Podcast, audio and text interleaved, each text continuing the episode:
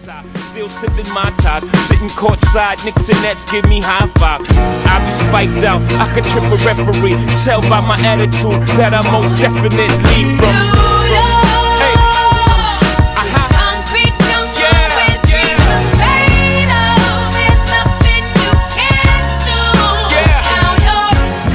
Hello, ladies and gentlemen. Welcome back into another episode of the 526 podcast. I'm your host, Jay Hollihan, back here on a Monday evening discussing St. John's defeating Fordham 77 to 55 at Madison Square Garden. St. John's' first win at the Garden in the Rick Pitino era. So, little disclaimer before we get into anything, I'd like to say I apologize on behalf of myself and on behalf of um, you know well really myself on being unable to put out episodes that um, you know on time and being able to get them out there as quick as possible really i would have gotten this episode out typically uh, maybe sunday afternoon maybe sunday night and then could be available for everyone to listen to Boston College. The reason why, and I think if you listen to that episode, if I remember correctly, I even say at the end of it about how I was hoping the episode would be put out due to some of the editing issues that I've been having with the site I use. Um, those issues have continued. Uh, it is tough to communicate, I'll say, with people through just email, and when they're not exactly. Um, uh, quick and uh, and getting back to you, and it has caused for some issues of late.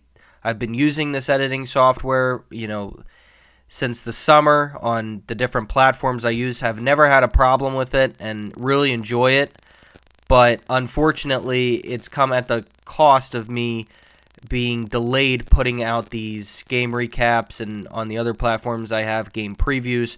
So I apologize again for the delay. Um, and I'm going to continue to look into other avenues so that way I can continue to get these podcast episodes out to everyone as quickly as possible. So, um, just want to apologize for that.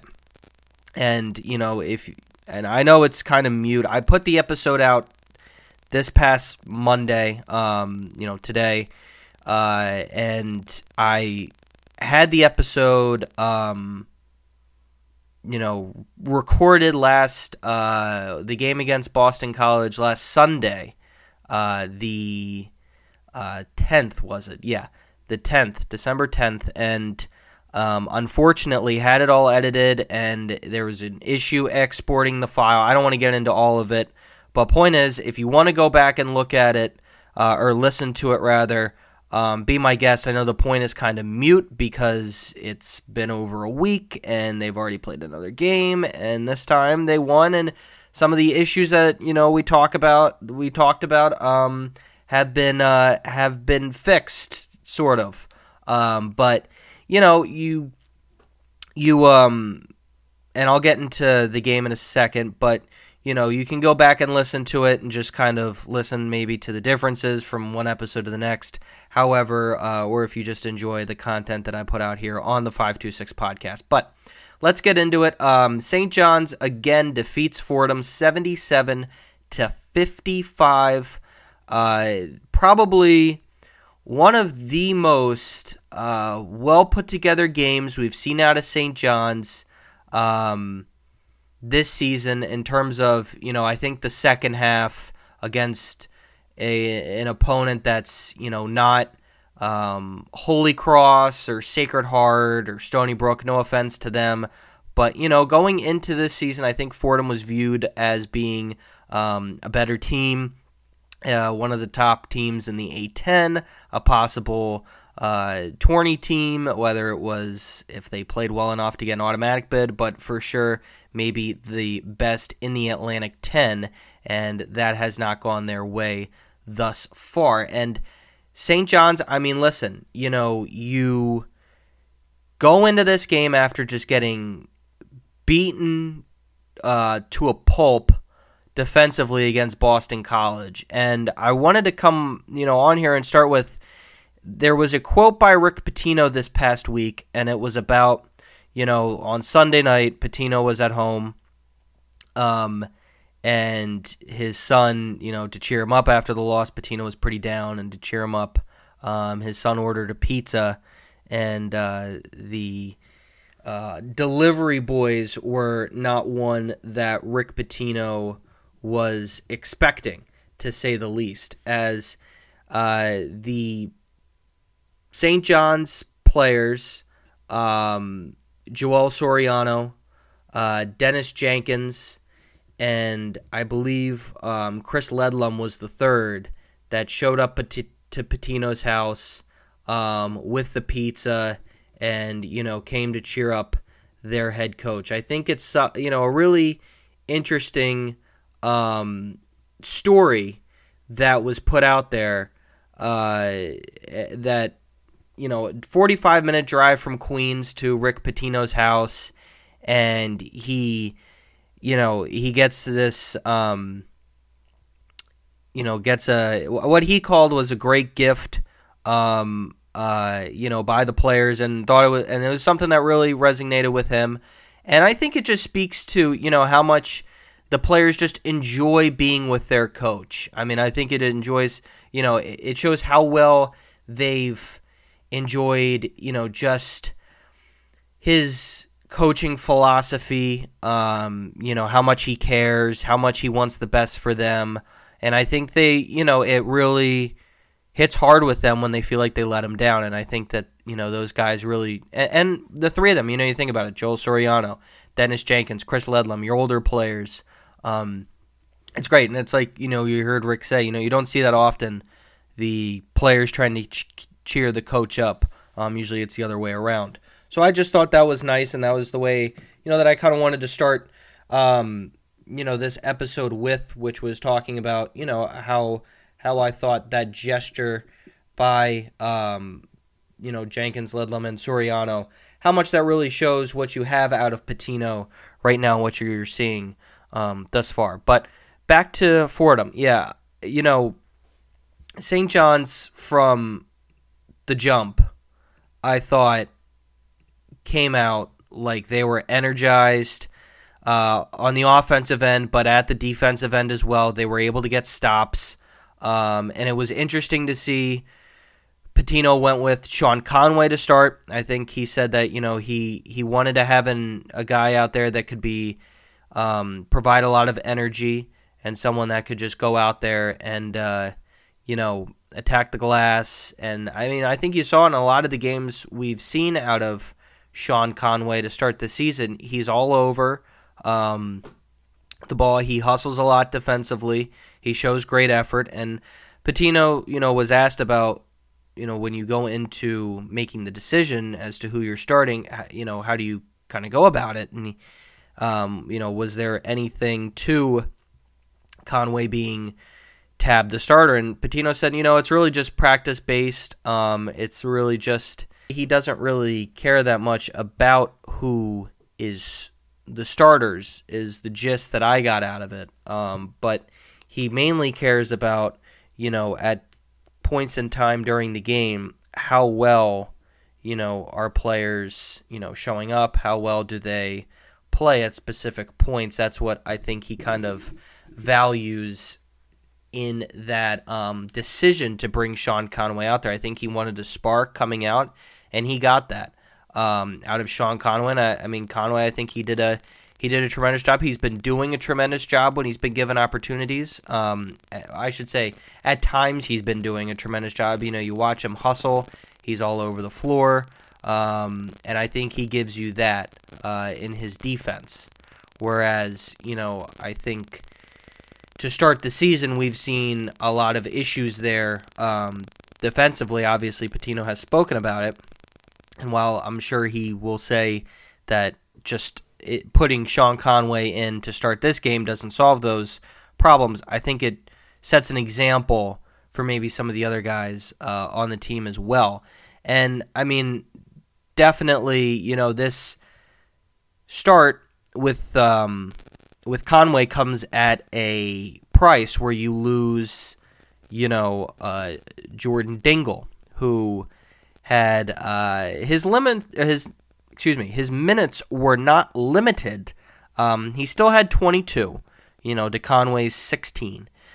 But, you know, Dingle losing him as your, you know, two guard or potentially a primary ball primary ball handler um, definitely is a bit of a loss, but if you're able to get Conway out there to set the tempo maybe defensively where you think Dingle has struggled this season or your backcourt has potentially struggled this season, maybe that's an avenue St. John's will continue to look at moving um, forward because there's been some inconsistency uh, there to start. I really must say this though, the effort was so much better um, you could tell right away they were this St. John's team was ready to go. I felt like they had a good long week in practice. Um, they took maybe the comments made by Rick Pitino uh, last week about how pretty much embarrassed he was uh, at the uh, at the effort that they gave defensively. I thought you saw St. John's come out; they were ready to go, and um, and they got it done. You know, Joel Soriano, we can, you know, I mean, I can rave about him all I want about having a double double, but it's, you know, it's routine for him. 20 points, 10 boards, um, 9 for 15 from the field, perfect 2 for 2 from the line. Love that. Uh, Soriano, you know, four personals, not great, but obviously, I mean, he played really, really well. He's been your most consistent player all season. Uh, three blocks as well, um, three assists. Would love to see that part of his game continue to, um, you know, gel moving forward and improve as the assists. I think that's one facet in his game he can improve. Um, continuing, you know, his defensive presence as well. But I think he's done a great job this season uh, in improving from last year to this year and taking in what the coaches are telling him. He's proven he can be a coachable player. When I say that, I mean he can take hard coaching. You know, some guys can't, and Soriano certainly has proven he can. One guy I'd like to highlight as well, Chris Ledlum, 11 points, 3 for 6 from the field, 5 for 6 from the charity stripe, 5 boards. Did a great job. Um, he did have 5 turnovers, which was the only blemish, but he did uh, he did do a great job um, as well. Him and Soriano in the front court did a did a fantastic job. And the next guy, and I made sure I had these two together when I was talking about them. Dennis Jenkins, six points, three for nine from the field. Didn't have a great night scoring. Had five boards, eight assists, two blocks, a steal, uh, three turnovers. Limited that again. Two personal fouls. Um, which you know obviously want to see cut down, but you know 27 minutes playing. Um, you know, I thought that, you know, maybe that's pretty warranted, but he had one assist where he was at the near sideline and a I mean, unbelievable pass behind the back. I still don't know how he did it to Chris Ledlum coming through the lane, goes up, throws it down. Just an unbelievable play by Jenkins, and I think that's something that we're seeing his game being uh, improved. Eight assists was something a month ago you would not have seen out of Dennis Jenkins. And continuing to make plays when he's struggling from the field is also something you wouldn't have seen out of Jenkins. Because he did only have six points and was three for nine from the field. He only attempted one three ball. And, I mean, you know, early on in the season, that was not what you have seen from him. But now, you know, great to great to have seen that um, improve, and hopefully we can continue to watch him, uh, you know, have a have a resurgence in resurgence in his play, so to speak, from the beginning of the year. Nahiem Alleyne in 13 minutes had seven points, three for five from the field, knocked down one lone three ball um, on one attempt. And I think, you know, he's someone people have been yelling at for more playing time. I think with the way this game, though, went, St. John's kind of had it squared away early on uh, in the second half, so they were able to get you know some um, you know the guys on the bench uh, playing time as well. um, and we'll speak about them. Drissa Traore, six points, two for four from the field, two for three from beyond. Pitino did highlight, however, he was 0 for 3 from the charity stripe. Said he's got to get into the gym and improve on that. And I'm sure the coaches will be harping on him um, throughout uh, throughout the week leading up, or the half a week, because you know, quick turnaround as we got Xavier coming up soon here. Brady Dunlap, I thought, you know, four points, one for four from the field. Not great, 0 for 3 from beyond. Not great, 2 for 2 from the line. But he did have five boards. I like that he was able to go out and get five rebounds. He's someone that I think him and Simeon Wilcher, the two young guys, and you know, you've heard former Pitino players say it as a freshman, this isn't Kentucky or Duke where you come in and you're kind of top dog right away. I mean, you know, that's kind of what it's like at those programs and those coached teams.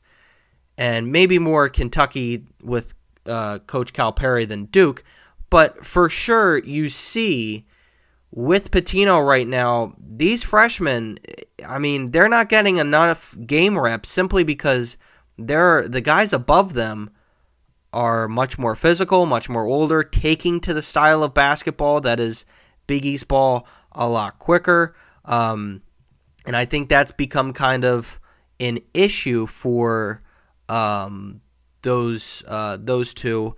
I do think Wilcher, and even though we're not into Big East ball, of course, but you know with the competition and everything that you see with Simeon Wilcher, though, however, I do think he at times has taken to it a little bit easier than Brady Dunlap. However, I do think that as the season goes on, we're going to need these guys down the stretch, and you know I think with the reps that they have been getting, they'll improve. Um, Dunlap did have three personal fouls that's got to change. I, I still think he's a little too green out there.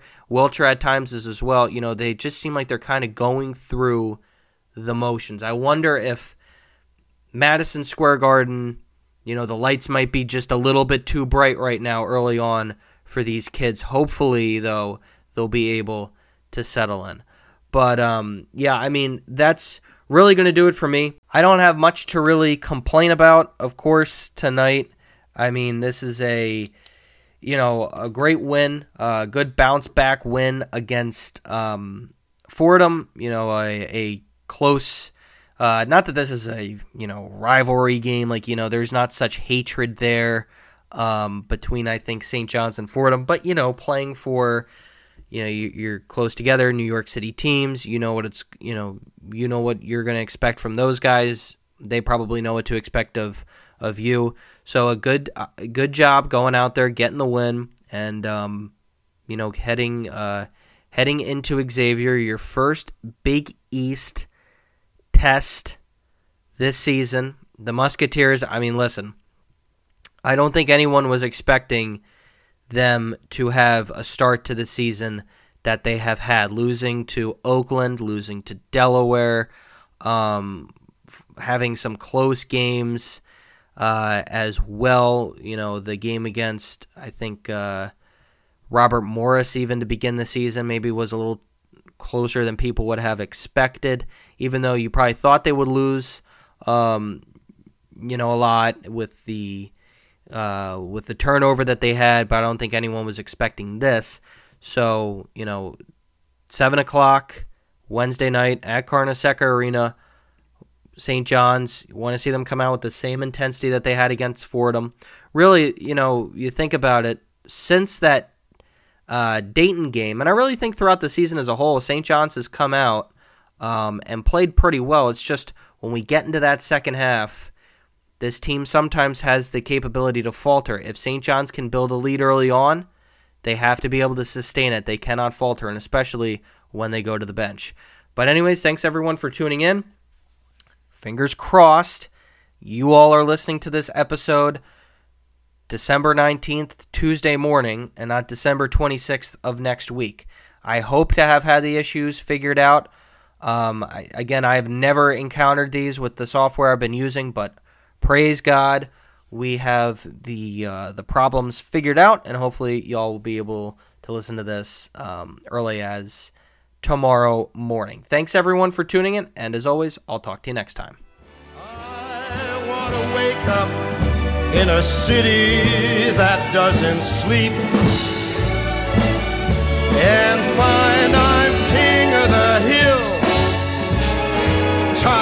the heap. These little town blues are melting away. I'll make a brand new start of it in old New York if I can